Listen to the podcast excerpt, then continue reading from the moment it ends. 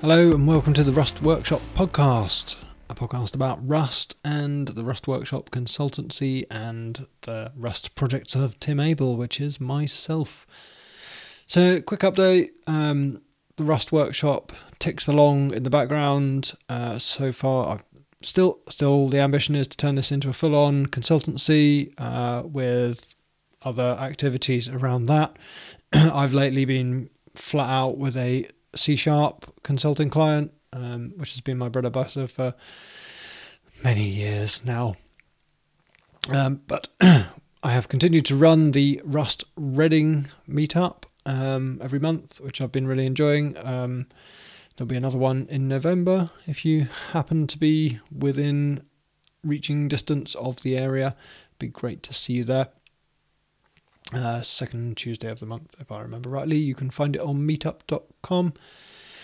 The Gitopolis project, which is a CLI, a command line app for managing Git repositories, that is available under the Rust Workshop GitHub account as an exemplar of well-tested Rust with good release pipelines.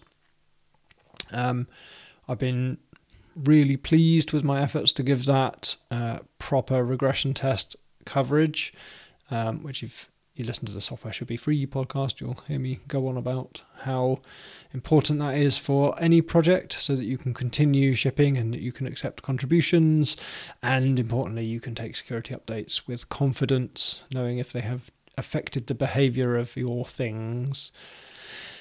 So I've been doing just that. I've got a little shell script which I can run in the root of my repo, and it will update my Rust version with ASDF, reinstall cargo edit, run cargo update, run cargo upgrade, which is from the cargo edit crate. If there's any changes, it will commit that with a standard commit message, and got in the wrong order. So it'll update Rust, it'll rebuild it, and then it'll commit that, and then it'll run the crate updates, and it will commit that. So that gives me two commits if there's been any changes, which I can then push, and because it's run the tests, I can be 99.9% certain it didn't break anything. I shall probably be proved wrong someday, but I'm so far so good.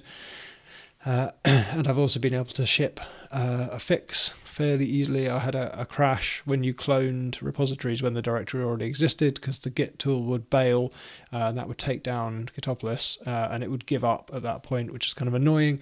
So I've made it continue, which means that you can run it multiple times without it falling over. Like if someone adds a new repo, you can run a Gitopolis clone in a existing directory and it'll fill in the gaps, which is cool. I haven't had any pull requests on this thing yet, but still I will be able to accept them and know whether they change the storage format, the behavior, the command line interface, just by looking at the test behavior and patches, which is cool. And then I can, in theory, accept them with confidence, although do shout if you have any ideas for it. Discussion first is always a bit better. So that's it for Gitopolis, which has been my main playground for Rust in my spare time. In terms of the Rust ecosystem, I continue to keep my head in it, sort of get to know how things happen and change. The two places that I use most to keep up to date that I can totally recommend are the This Week in Rust newsletter, which is incredibly complete and I don't have time to read the whole the whole thing. The Rust Workshop meetup did manage to get featured in there, which was awesome. Hopefully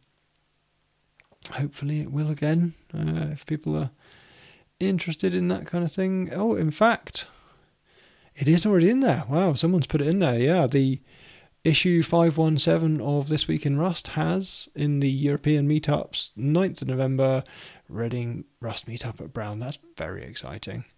So yeah, the December one is not going to run because the pubs will be full of Christmas parties. So yeah, the This Week in Rust newsletter, like even if you don't read it, just subscribe. They also have a Twitter account.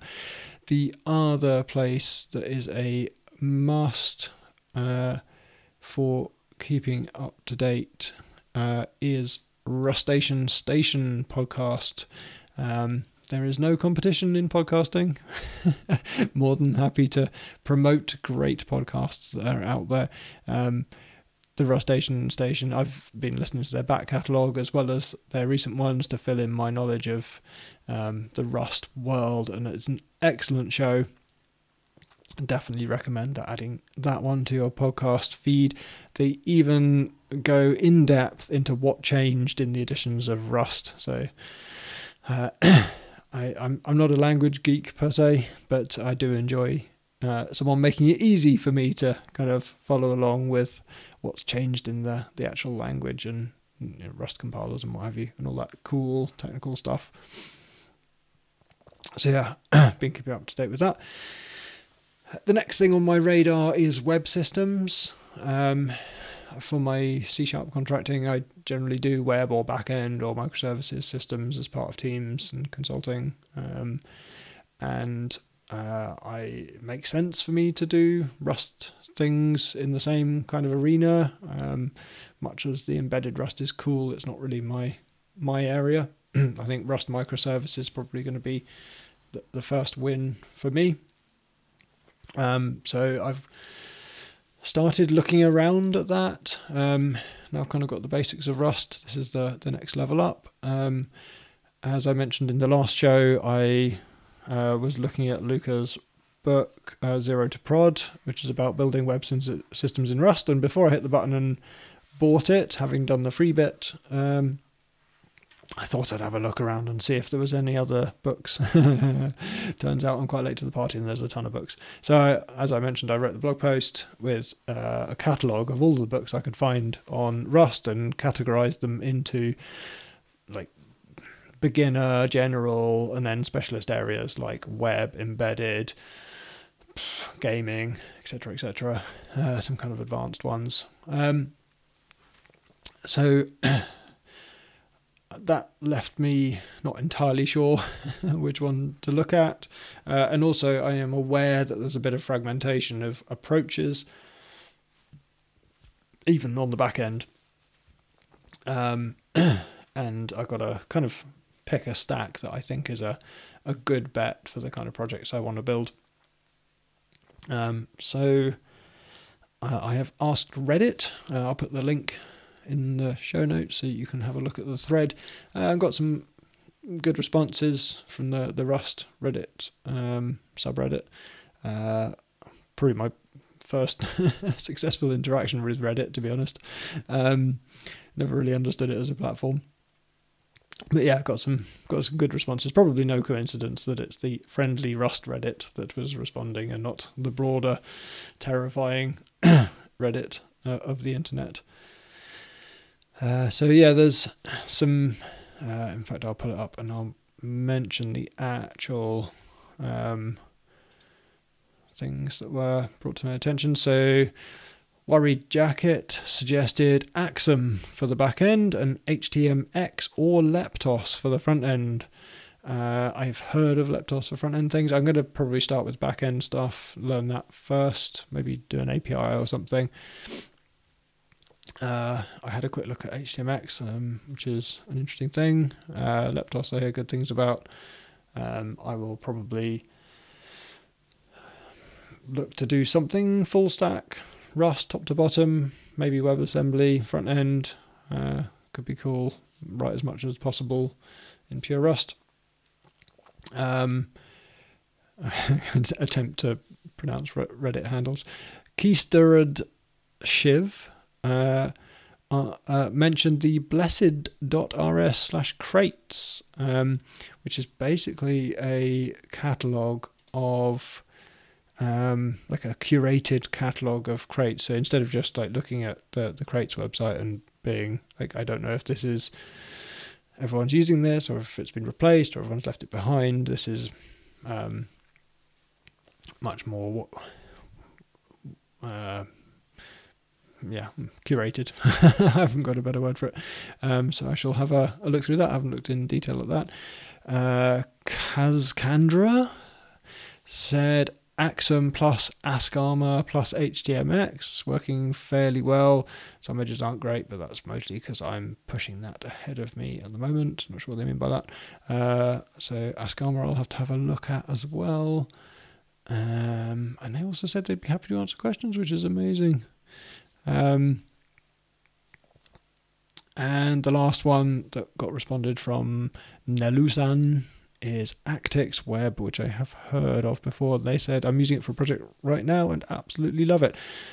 So now I have to kind of get my head around these various ones and work out which one to pursue and whether there are, which books teach which ones and whether they're sufficiently up to date. So I will chip away at that. And in terms of what I'm going to do with it next, like the goal here is to start doing some consulting projects in collaboration with other developers.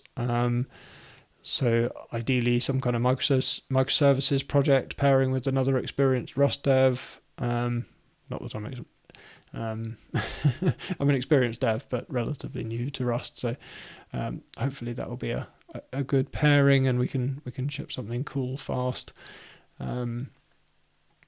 So that's kind of the plan. If you know of any projects, let me know if there's anything going on where we could contribute. I want to get this thing off the ground and really shift my focus away from C# things and into this thing. Much as I love my C# clients. So obviously I need a project. I've got a couple of projects in mind beyond the let's replace eBay, which is probably a little bit ambitious for now. I'm going to have to shelve that one. The first one, which is a bit more achievable, is a party invites planner. So a regular pain that I see in my personal life and with the people around me is, you know, inviting 10 people to something or other or 20 people to something or other, including kids' parties. And then having to chase people to find out if they're even coming because everyone's terrible at responding, asking for dietary things, organising who's bringing what. This is definitely exacerbated by WhatsApp and the fact that you look at a message when you're busy and the notification has gone away and then that's it. So you send someone a message saying, hey, are you coming to this party I'm organising? And they look at it and they're in the middle of go-karting or something. And they think, oh, I'll deal with that later when I can actually type. And then that's it. They forget about it. And then you wonder why you've been ghosted. So yeah, something that does that kind of chasing is the idea. So I should be able to rattle up something that provides some value that's fairly small, learn a bit more Rust, learn some API and web things, connect it to some real services, stretch my regression testing muscles a bit further. Potentially longer term, maybe some charitable stuff. Don't want to make any promises. I have some ideas about what I might contribute to, but that could be a good ongoing thing that maybe could be done in the open. And then, yeah, onto full-on commercial things. So, yeah, lots of stuff going on, lots of stuff. Yeah, it's lots of ideas. It's really time is always the challenge. Either busy hunting for work or busy executing projects. But still as excited about the language as I have been. The more conversations I listen to, the more consistently I get the feel that this language really is going places. I was chatting to someone about Golang versus Rust last week, and they were quite interested in sort of my take in it, having done both. And I'm hearing quite a few people say that, you know, having done Golang, they start to get a bit put out by it not being that high level, being a lot kind of boilerplatey, bit of grind doing things. I know some people like it for that, you know, the consistency of it, and there is definitely something to be said for that. But in terms of what's actually enjoyable to work with, in my view, Rust has just got so many good high-level abstractions. The ability to avoid repetitiveness with its excellent capabilities and macros and what have you, and libraries, And yeah, like we'll see how that, my opinion of it, stands as I get into web things, which is much more full on. And also I've got quite a lot of experience of different web systems, so I've done serious amounts of commercial Ruby on Rails, serious amounts of C# MVC, and they're older Microsoft platforms, so I've seen some amount of good and bad in web and API projects, so I think I've got a pretty good viewpoint. And then to wrap up, I'm going to repeat my rant on tests from the other show that I've just recorded, the Software Should Be Free podcast, because I think this is a drum worth banging. So like a lot of devs, I've had a mixed relationship with testing over the years. I've always been a little bit suspect of the TDD bandwagon, mostly because it came kind of in unit test form, and there was always a bit of a disconnect there of like, yeah, but just because I've got all these tests doesn't mean it necessarily actually works. And I've also run into the same thing as a lot of people, which is you write a ton of unit tests and then you decide your code architecture is wrong, and now you've got twice as much to change or three times as much to change, and it actually makes life harder in some ways. So I think I've got the thing now, the fundamental reason that full automated regression test is the correct thing to do. And that is, when you ship feature 1, then it doesn't really matter. When you ship feature 2, it's pretty trivial to kind of check that they both work. And I have been 100% guilty of this. Like, oh, I wonder if it still works. Poke, yep. And you're, okay, fine, ship it. Problem is, when you ship feature number 99, how do you check that the other 98 features still work? You can't. You cannot be sure that everything that's been done up to that point is still 100%. You either ship bugs because you broke something, or you drop back to very laborious, long manual testing, both of which are bad for your delivery speed. In order to be able to sustain speed of delivery, to be able to make quick changes with confidence, a prerequisite for that is complete test coverage. And I'm not talking code coverage metrics. I'm talking, are you confident that this tool or business system covers all of the things that it was supposed to do? And the reason people shy away from this is partly because it's hard. Unit tests are pretty easy. You drop in a test framework, you put an interface on your class or whatever, and you write a test, and you write the real thing, and it's good and it's easy. It's fairly easy to run it in your GitHub Actions pipeline or whatever you're running. You add a .NET test in there, cool, easy.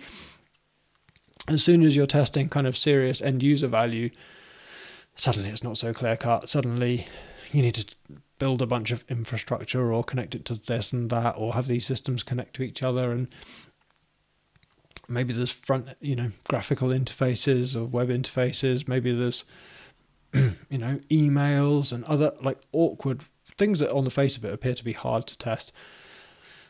Creative engineers will always find a way of giving confidence that this stuff is still working, but it's not trivial. It will take some work, but it is absolutely worth it, because without that confidence in your system, you just can't keep up shipping quality code at a decent pace, and things grind to a halt, and the bugs mount up, and the problems mount up. And in the end, you grind to a halt, and you can't deliver for the business, or you end up just in fear and stopping delivering anything. So there you go. Feature 1, fine. Feature 2, fine. Feature 99, if you haven't got good automated regression tests, then you're in trouble. And that is the drum that I should be banging, regardless of whether it's C#, Rust, or anything else. So yeah, I should be challenging myself to do that with some web things next. So that wraps it up for today. Any feedback, any questions, tim@rustworkshop.co. It's quite an easy way of getting hold of me. Rustworkshop.co website. There'll be some show notes with some bits that I've mentioned if you're interested in those.